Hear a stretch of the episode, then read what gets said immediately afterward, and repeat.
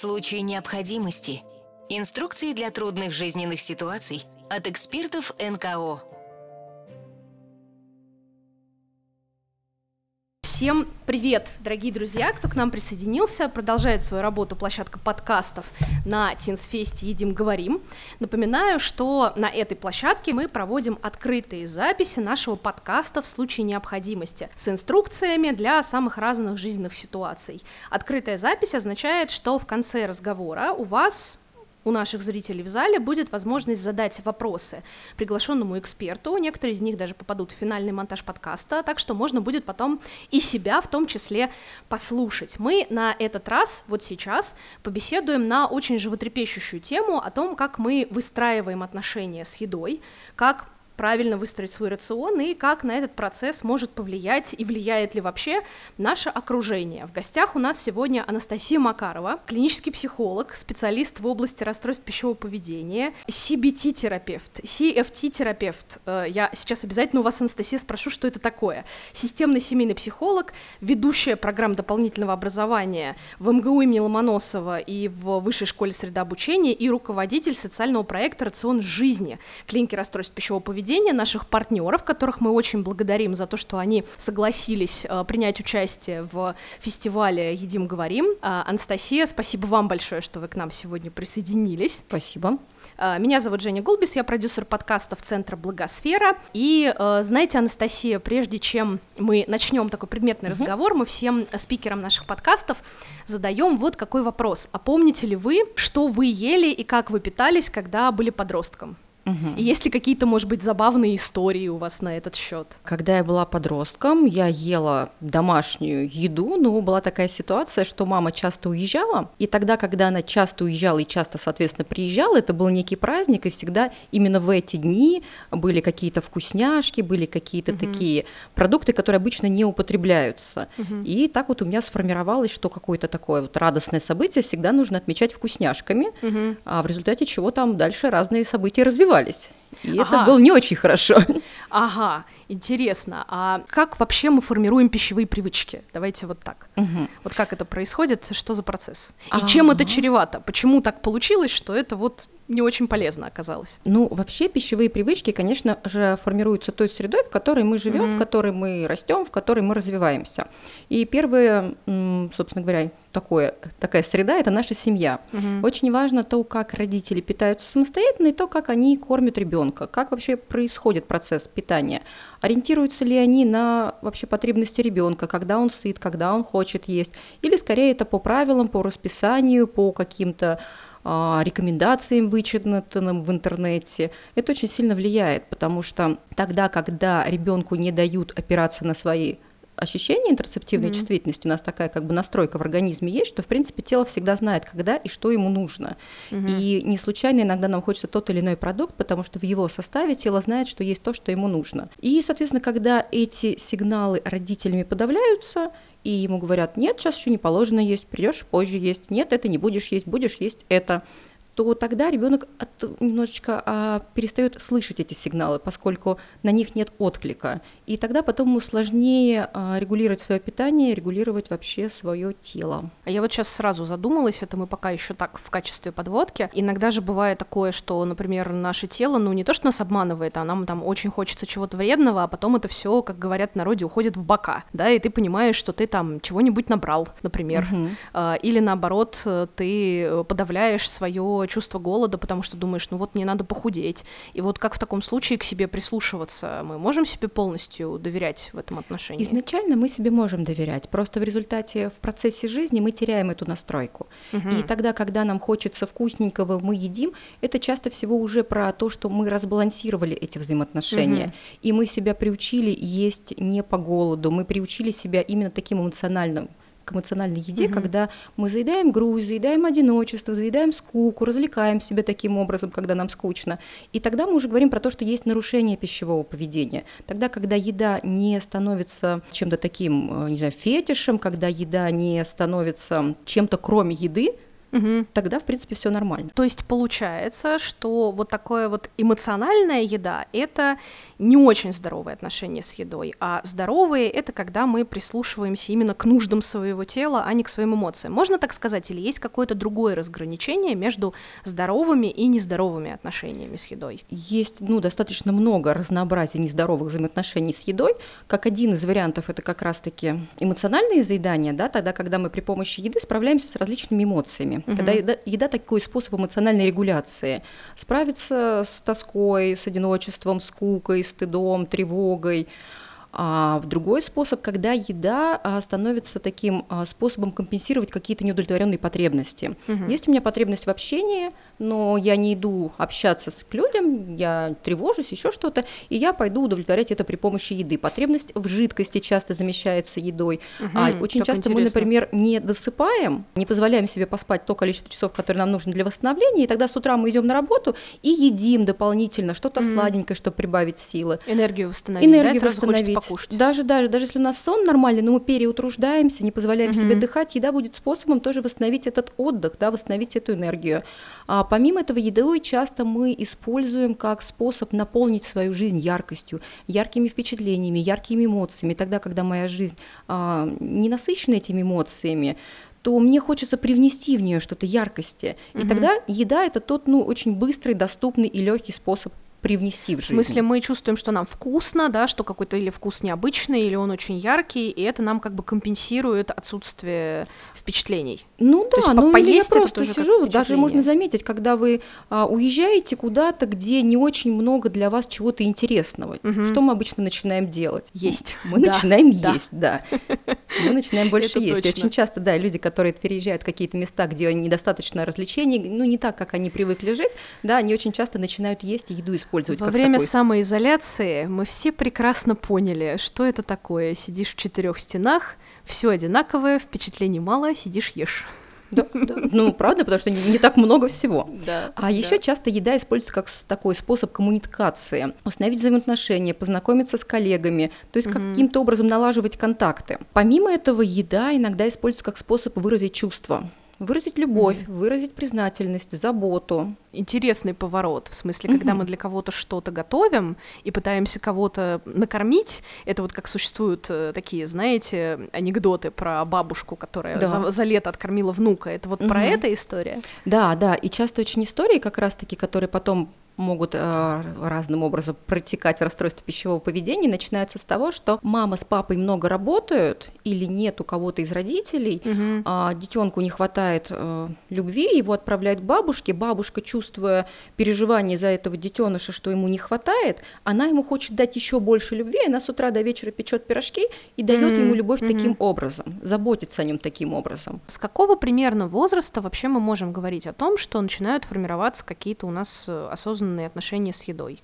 Вот прям как родились, так и начинают, или мы для этого должны как-то, ну, не знаю, как родились, у осознанности нет, поэтому нет. Ну, конечно же, да, ну, как бы тело уже привыкает к тому, что его кормят по часам, или как, ну, когда ребенок плачет и просит еды, у него же есть вот эти вот как раз сигналы, которые он дает маме, что его пора кормить. есть мамы, которые слушают эти сигналы, а есть мамы, которые скорее по часам ориентируются. И как раз-таки тот а, ребенок, у которого мама не ориентировалась по часам, а ориентировалась на потребности ребенка, в меньшей степени будет склонен к расстройству пищевого поведения, к потере вот этой вот чувствительности потребностей своего тела. Ага, то есть это прям вот с младенческого возраста. Вот мне все все равно очень интересно. Нам кажется, вот у нас в голове сидит вот эта установка, что как раз если питаться там по часам, по определенному режиму, а, определенные продукты в пищу употреблять полезные, то это вроде как правильное питание. Угу. И поэтому многим кажется, что ну если с детства-то приучить к этому делу, то будет прекрасно, хорошо и замечательно. Там будет стройный, здоровый, красивый, не будет никаких проблем. А, это так или в этом отношении как-то, не ага. знаю, что-то индивидуальное есть, или как-то надо по-другому? Вот, вот это очень интересно. Это и так, и не так. Угу. А, почему? Потому что, в принципе, да, мы приучаемся к определенной еде. Это действительно так. И если а, ребенка с детства приучали к фастфуду, к сладким газировкам, то, конечно же, да, ему в дальнейшем он будет приучен к этой еде, он ее будет хотеть. Угу. Если с детства в семье не употребляли газировку, не употребляли фастфуд, готовили а, домашнюю еду, это не при том, что не запрещали ребенку, готовили и ели самостоятельно, и э, тот же самый Макдональдс не был запрещен, он был в доступе, но это не было основной едой. Но mm-hmm. когда это не запрещено, то очень классно формируются здоровые отношения с едой. Но тогда, когда мы, например, э, с другой стороны, да, когда мы говорим себе про то, что э, брокколи полезно, вареная куриная грудка полезна, а, ну я очень хочу стейк, я очень хочу стейк mm-hmm. и моцареллу сейчас. Но я не буду есть стейк и моцареллу, я буду есть вареную грудку и свое брокколи. Я съедаю порцию брокколи и вареной грудки, но я хотела другого, и потребности моего тела были другого. Я не удовлетворена, я съедаю еще, еще брокколи, грудки, в результате я психую, иду, ем свою моцареллу и стейк, и в результате я съела 2 килограмма грудки, 3 килограмма брокколи, еще и стейк mm-hmm. с моцареллой. Mm-hmm. Ну то есть на фоне вот такого сильного какого-то эмоционального, не знаю, возбуждения, наслаждение, когда мы понимаем, что нам чего-то хочется, а нам не дали, мы все равно до этого доходим. Да, Или таки... компенсируем, это переедаем условно полезной еды. Условно полезной переедаем, да, а в итоге мы часто все равно потом срываемся, да. Почему угу. вообще ограничения не очень эффективны? Почему диеты неэффективны? Потому что а, вообще по разным исследованиям а, все люди могут держать диету только какое-то время. Угу. Кто-то день, кто-то неделю, кто-то месяц, кто-то два месяца. Никто не может держать диету вечно. Угу. И любое ограничение, оно, а, как бы, если было ограничение, дальше будет переедание. Угу. Как в таком случае вообще люди настраивают свой рацион, да? Можно ли вообще это сделать? Да, в таком случае. Можно. Вот если ты понимаешь, что у тебя уже не очень какие-то правильные сложились отношения с едой, как это корректируется? Потому что, с одной стороны, получается, что полностью себе там все запрещать, это тоже не очень здоровая история, но в то же время ты же понимаешь в этот момент, что если совсем не запрещать, то тоже будет плохо, потому что у тебя уже с пищевым поведением что-то немножко не так пошло. Если уже что-то пошло не так, то, в принципе, да, можно это восстанавливать, и обычно это происходит таким образом, что нужна некая опора, некая опора, некий план, но это не в коем случае не ограничение, не четкая инструкция, это скорее рекомендации, угу. чтобы, например, а, разнообразить рацион по нутриентам, чтобы, например, еда была скорее теплая, приятно пахнущая, приятно а, на глаз. Почему это происходит? Потому что у нас, в принципе, есть три уровня насыщения. Первый уровень насыщения, так сказать, самый примитивный, это барорецепторы желудка. То есть, если я запихиваю в свой желудок много еды, Барорецепторы сообщают мозгу, все, желудок раздут, нам хватит. Но при этом, если я съем три кочана капусты, мой желудок, да, он будет раздут, буду ли я сытая? Угу. То есть у меня будет с одной стороны боль, с другой стороны вроде как будто сытый, и тут же я хочу чего-то еще. Поэтому нужен второй уровень и третий уровень насыщения. Второй уровень насыщения такой алиментарный, и он отвечает за а, разные нутриенты. То есть а, мы скорее наедаемся, когда наша пища разнообразна, когда это не 2 килограмма грудки, а когда это и белок, и жиры, и углеводы, и кальций, и клетчатка. И третий уровень, он сенсорный. Нам очень важно, как выглядит еда, пахнет ли она, а, какими вкусами она раскрывается, чем более она уникальна, разнообразна по вкусам. Это тоже играет огромное значение. Поэтому э, вот часто бывает такое, что люди не уделяют достаточное внимание еде, ну как бы надо работать, нужно бежать туда, нужно делать то, ну, да, школа, везде торопимся. Угу. Да, и на еду как бы не хватает времени, и там лишь бы что-то закинуть во время. Да, да, да. И в этот Знакомая момент, история. когда, например, я работаю, и в этот момент что-то закидываю себе во время, то у меня сенсорный уровень насыщения, он не включен. Я не очень чувствую вкус еды, потому что я погружена в то дело, которое я делаю. Я не очень отслеживаю запах. То есть часть моего внимания, она не на еде, а значит вот эти вот уровни, они не работают, и мозгу не дохватает сигналов. Угу. Или когда люди не разогревают еду, да, и едят ее холодной, например, то угу. тоже она, э, мы не, ну, не получаем вот эти вот э, рецепторы, просто недополучаем вкусов.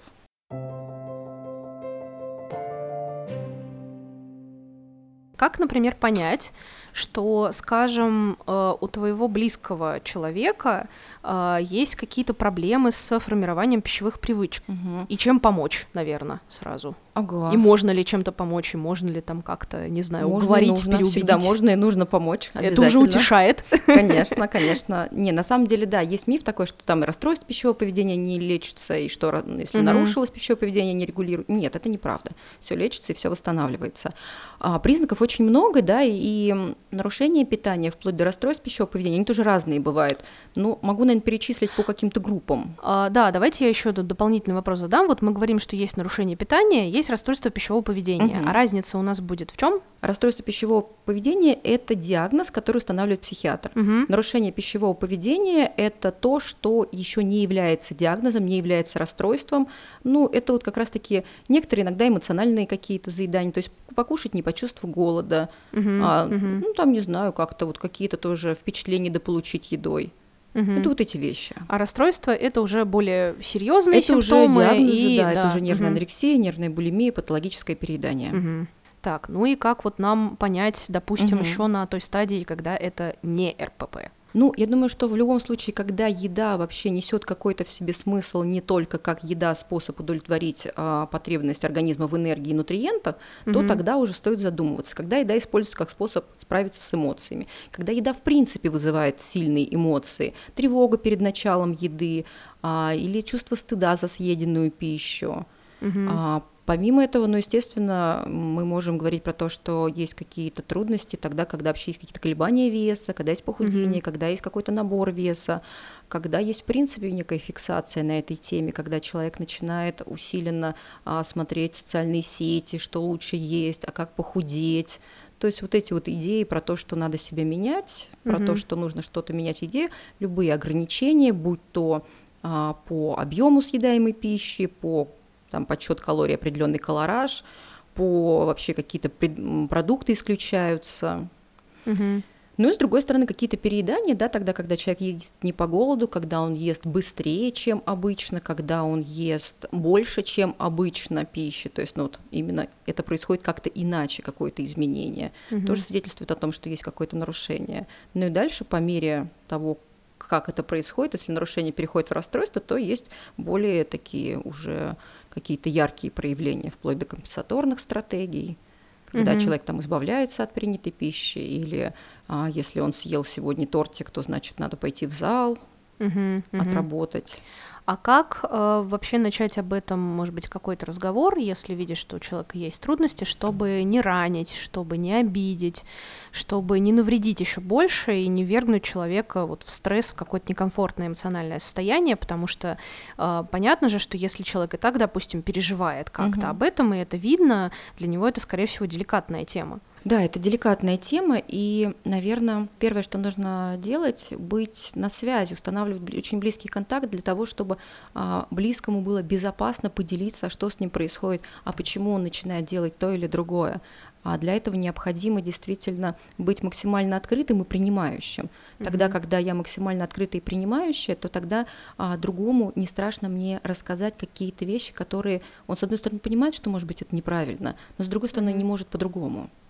И тут, наверное, очень важно, чтобы близкие а, не пытались как-то сразу решить, или вот э, очень часто близкие говорят, ну просто пойди в зал, что ты начинаешь ограничиваться, я вижу, что угу. ты стала меньше есть, просто пойди в зал и все, и не заморачивайся.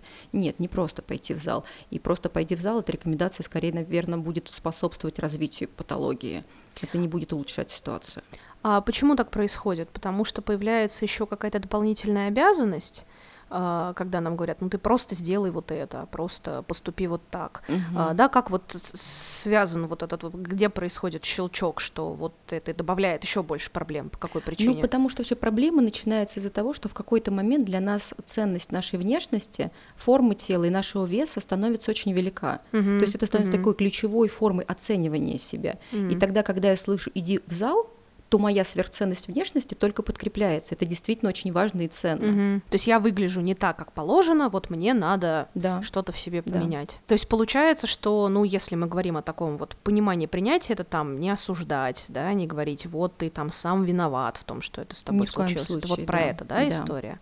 Еще угу. есть такая история, что близкие очень часто, ну, это нормальная какая-то естественная наша реакция, когда близкому плохо, первое, что я хочу сделать, я хочу решить эту проблему. Делай А, делай Б. Ну да. Но решить совсем, здесь, да, раз и навсегда. Да, здесь дело в том, что это решить не получится так сразу. Это очень будет медленный, постепенный вопрос. Угу. И первое, что нужно сделать, и что в чем нуждаются близкие, у которых есть некоторые нарушения или расстройства, они нуждаются в том, чтобы их поняли и выслушали. Не нужно решать. Нужно просто выслушать и дать право на то, что ты имеешь право так чувствовать, да, тебе может быть так плохо. Именно вот остановиться на этом, не идти сразу в действие. После этого только уже спрашивать, какой помощи ты от меня хочешь, а можно ли тебе помочь, а как я могу тебе помочь.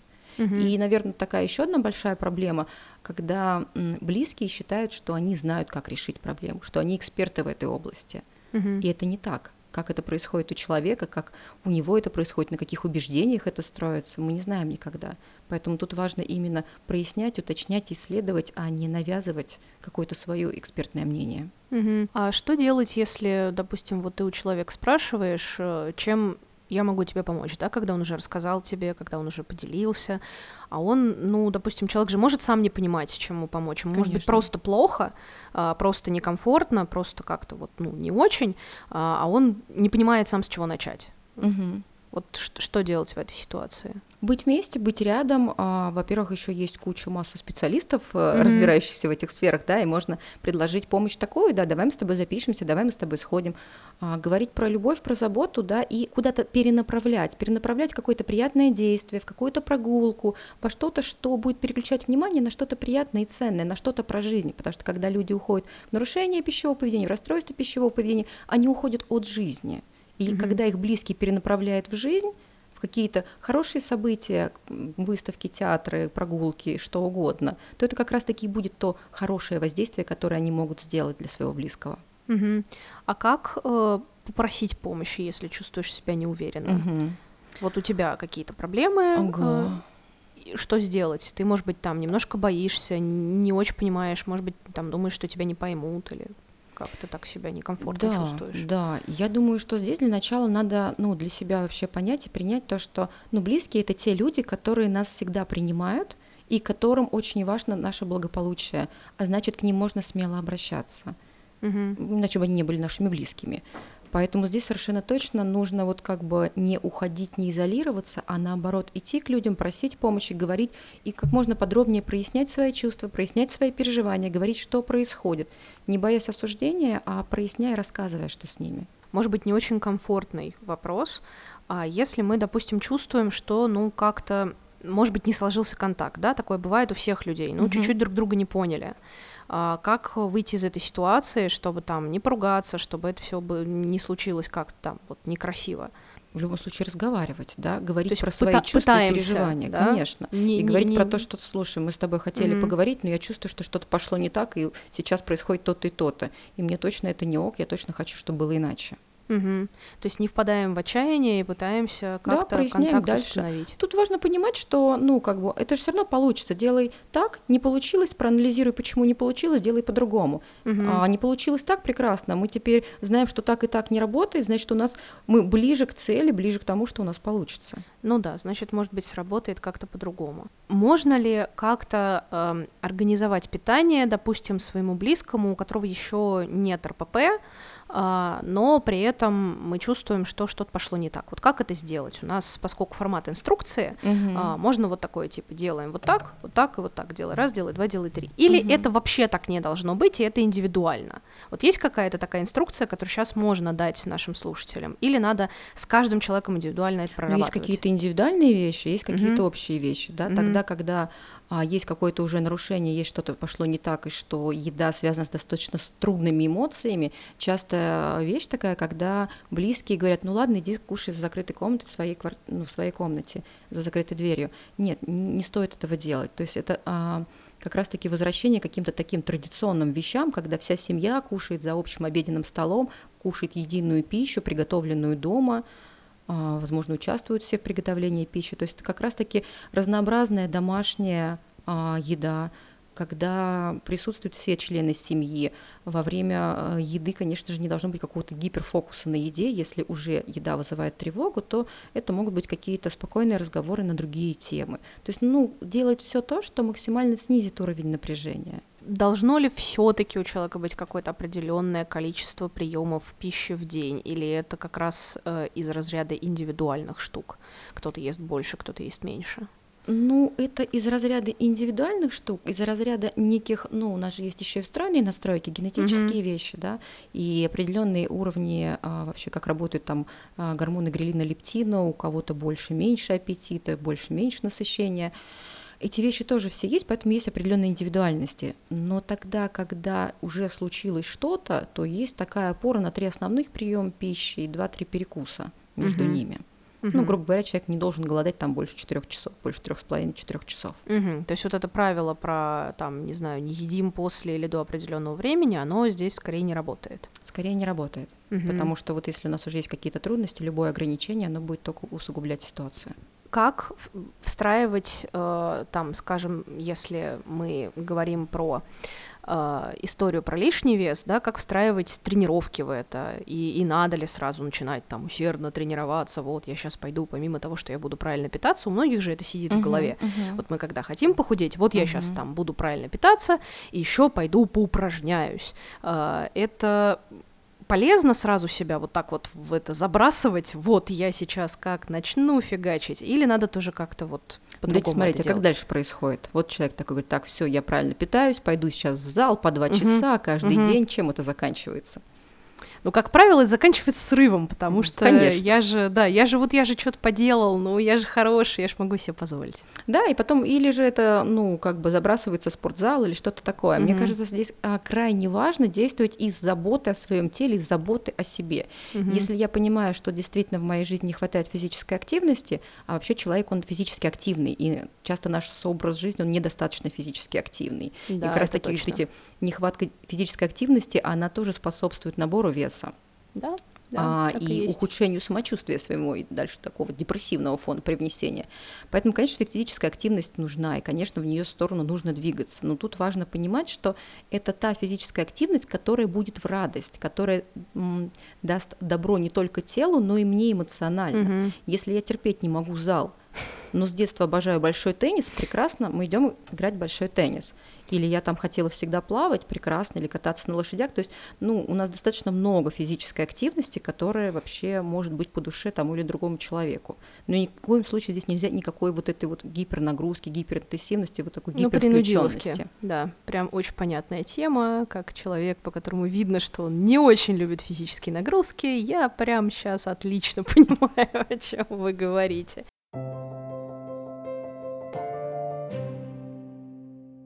Давайте прям еще раз в качестве такого резюме нашего сегодняшнего mm-hmm. разговора, вот прям по пунктам.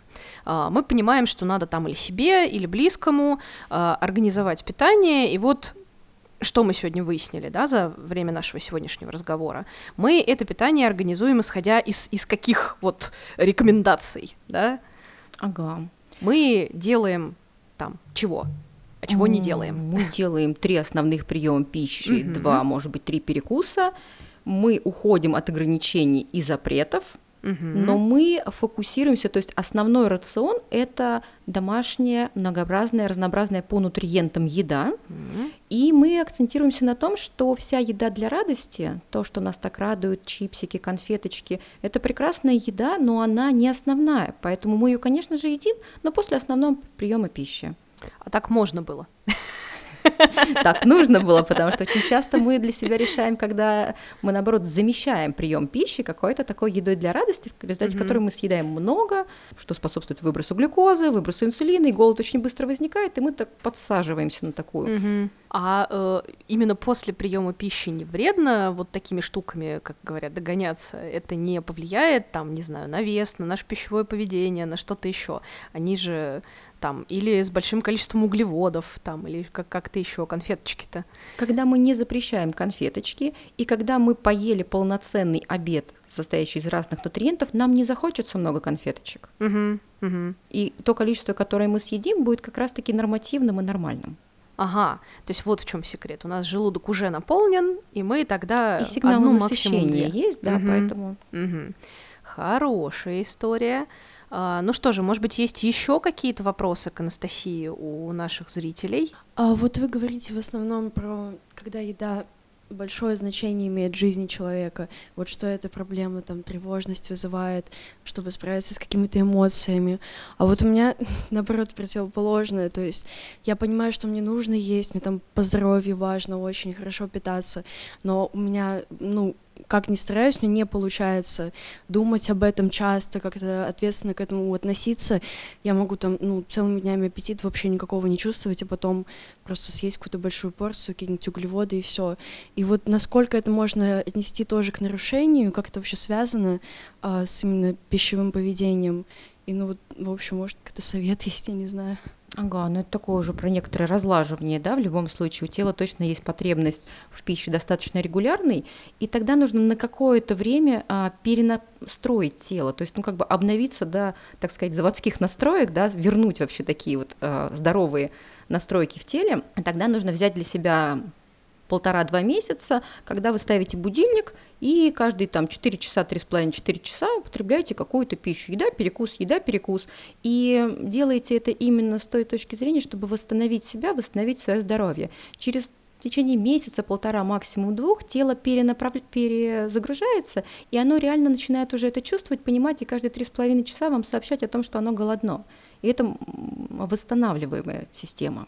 Такой от э, себя лично э, задам вопрос, который меня э, очень интересует. Это, знаете, такой ведущий сейчас воспользуется своим положением Прекрасно. немножко.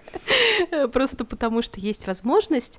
Э, как быть, если ты все вот это прекрасно понимаешь, и даже уже не один раз слышал, и тебе уже это все совершенно замечательно говорили, а, ну, потому что мы вот здесь в благосфере очень много таких, mm-hmm. например, проводим событий, связанных э, в том числе там с отношением к себе, с правильным питанием, у нас отдельный прям блок на эту тему есть, вот ты все это слышал, а, но почему-то, несмотря на это твое прекрасное знание, которое сидит у себя в голове, ты все равно поступаешь не так, как тебе посоветовали. В чем может быть э, причина такого поведения, когда ты вот не слушаешь все эти прекрасные советы. Все же так просто не бывает. Угу.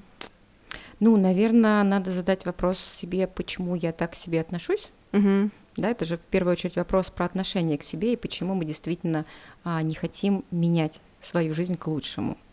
Угу. Ну, то есть спрашиваем себя в духе, а что я чувствую, чтобы так вот поступать и чтобы так делать. А как я отношусь к себе? А чего, к угу. чему это меня приводит? Угу. Такое отношение к себе. Угу. А вообще это отношение к себе, оно только про еду или и в других сферах? Я также отношусь к себе. Угу. Потом, ну, может быть, элементарно часто, а у нас просто нет ресурса на какие-то изменения. И тогда стоит пересмотреть свой график и вообще свою жизнь, ради чего мы живем. Потому что угу. мы часто живем ради чего-то того, не ради чего мы собирались это делать.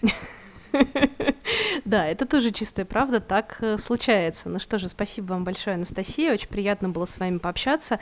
Напоминаю нашим зрителям и слушателям, э, что у нас в гостях в подкасте «В случае необходимости» побывала Анастасия Макарова, клинический психолог, специалист в области расстройств пищевого поведения. Ой, вот, кстати, я вспомнила, что я вам совсем забыла задать вопрос про эти прекрасные буквы в ваших регалиях, потому что у нас тут э, было обозначено много разных видов терапии, да, когда mm-hmm. мы с вами общались. А, может быть, давайте напоследок расскажем, а, чем занимаются эти виды терапии, потому что есть э, CFT, есть CBT, да, mm-hmm. есть там системный семейный психолог. Вот mm-hmm. какая у вас область, чтобы просто, может быть, наши слушатели тоже понимали, что вот и к такому терапевту тоже можно обратиться, чем mm-hmm. он занимается. Мне кажется, это было бы полезно. Ага, системный семейный психолог – это тот психолог, который работает с системными, с такой системой, как семья. Угу. То есть тогда, когда действительно а, мы понимаем, что а, разные проблемы одного человека влияют на проблемы другого человека. И тогда, когда мы рассматриваем некое расстройство, некую какую-то проблему одного человека, мы смотрим, как вообще в рамках семьи эта проблема угу. живет, да, и, соответственно, есть некоторые факторы общие такие в семейной системе, которые мы можем подвигать, поменять, и тогда этот симптом или эта проблема уходит. Угу. Это то, что вот как раз-таки занимается системная семейная психология. CFT – это терапия, сфокусированная на сострадании. Это тот вид mm. терапии, который показан в случае, где достаточно много стыда, где достаточно много самокритики, mm. и это считается как раз-таки очень эффективным подходом при работе с расстройствами пищевого поведения, с другими психическими расстройствами, потому что в основе них, как говорят наши исследования, очень много стыда. Мгм. И когнитивно-поведенческая терапия, ну, собственно говоря, в своем названии отвечает про когниции, да, и Мгм. про поведение. Мы меняем когниции, меняется поведение, меняем поведение, меняем когниции. Вот, наверное, слово когниции надо пояснить, потому что не все Мгм. могут просто знать э, этот Ага, термин. Мы ага. его не ну, всегда наши используем. мысли, да, как мы Мгм. мыслим наши мысли, то, что мы делаем головой. Мгм. То есть э, немножко корректируем то, как мы там мыслим, скажем, о себе или о чем-то, что нас окружает. Ну да, и мы корректируем мышление, меняем нашу, собственно говоря, жизнь к лучшему. Ага, здорово. Вот Анастасия вам только что рассказала, собственно, сферы своих э, профессиональных, о сферах своих профессиональных интересов.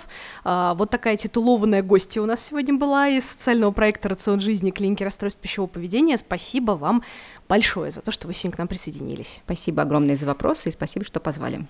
Это был подкаст «В случае необходимости». Всех благодарю за внимание. Всем всего хорошего. Относитесь к себе с любовью. Всем удачи. И пока. В случае необходимости. Инструкции для трудных жизненных ситуаций от экспертов НКО.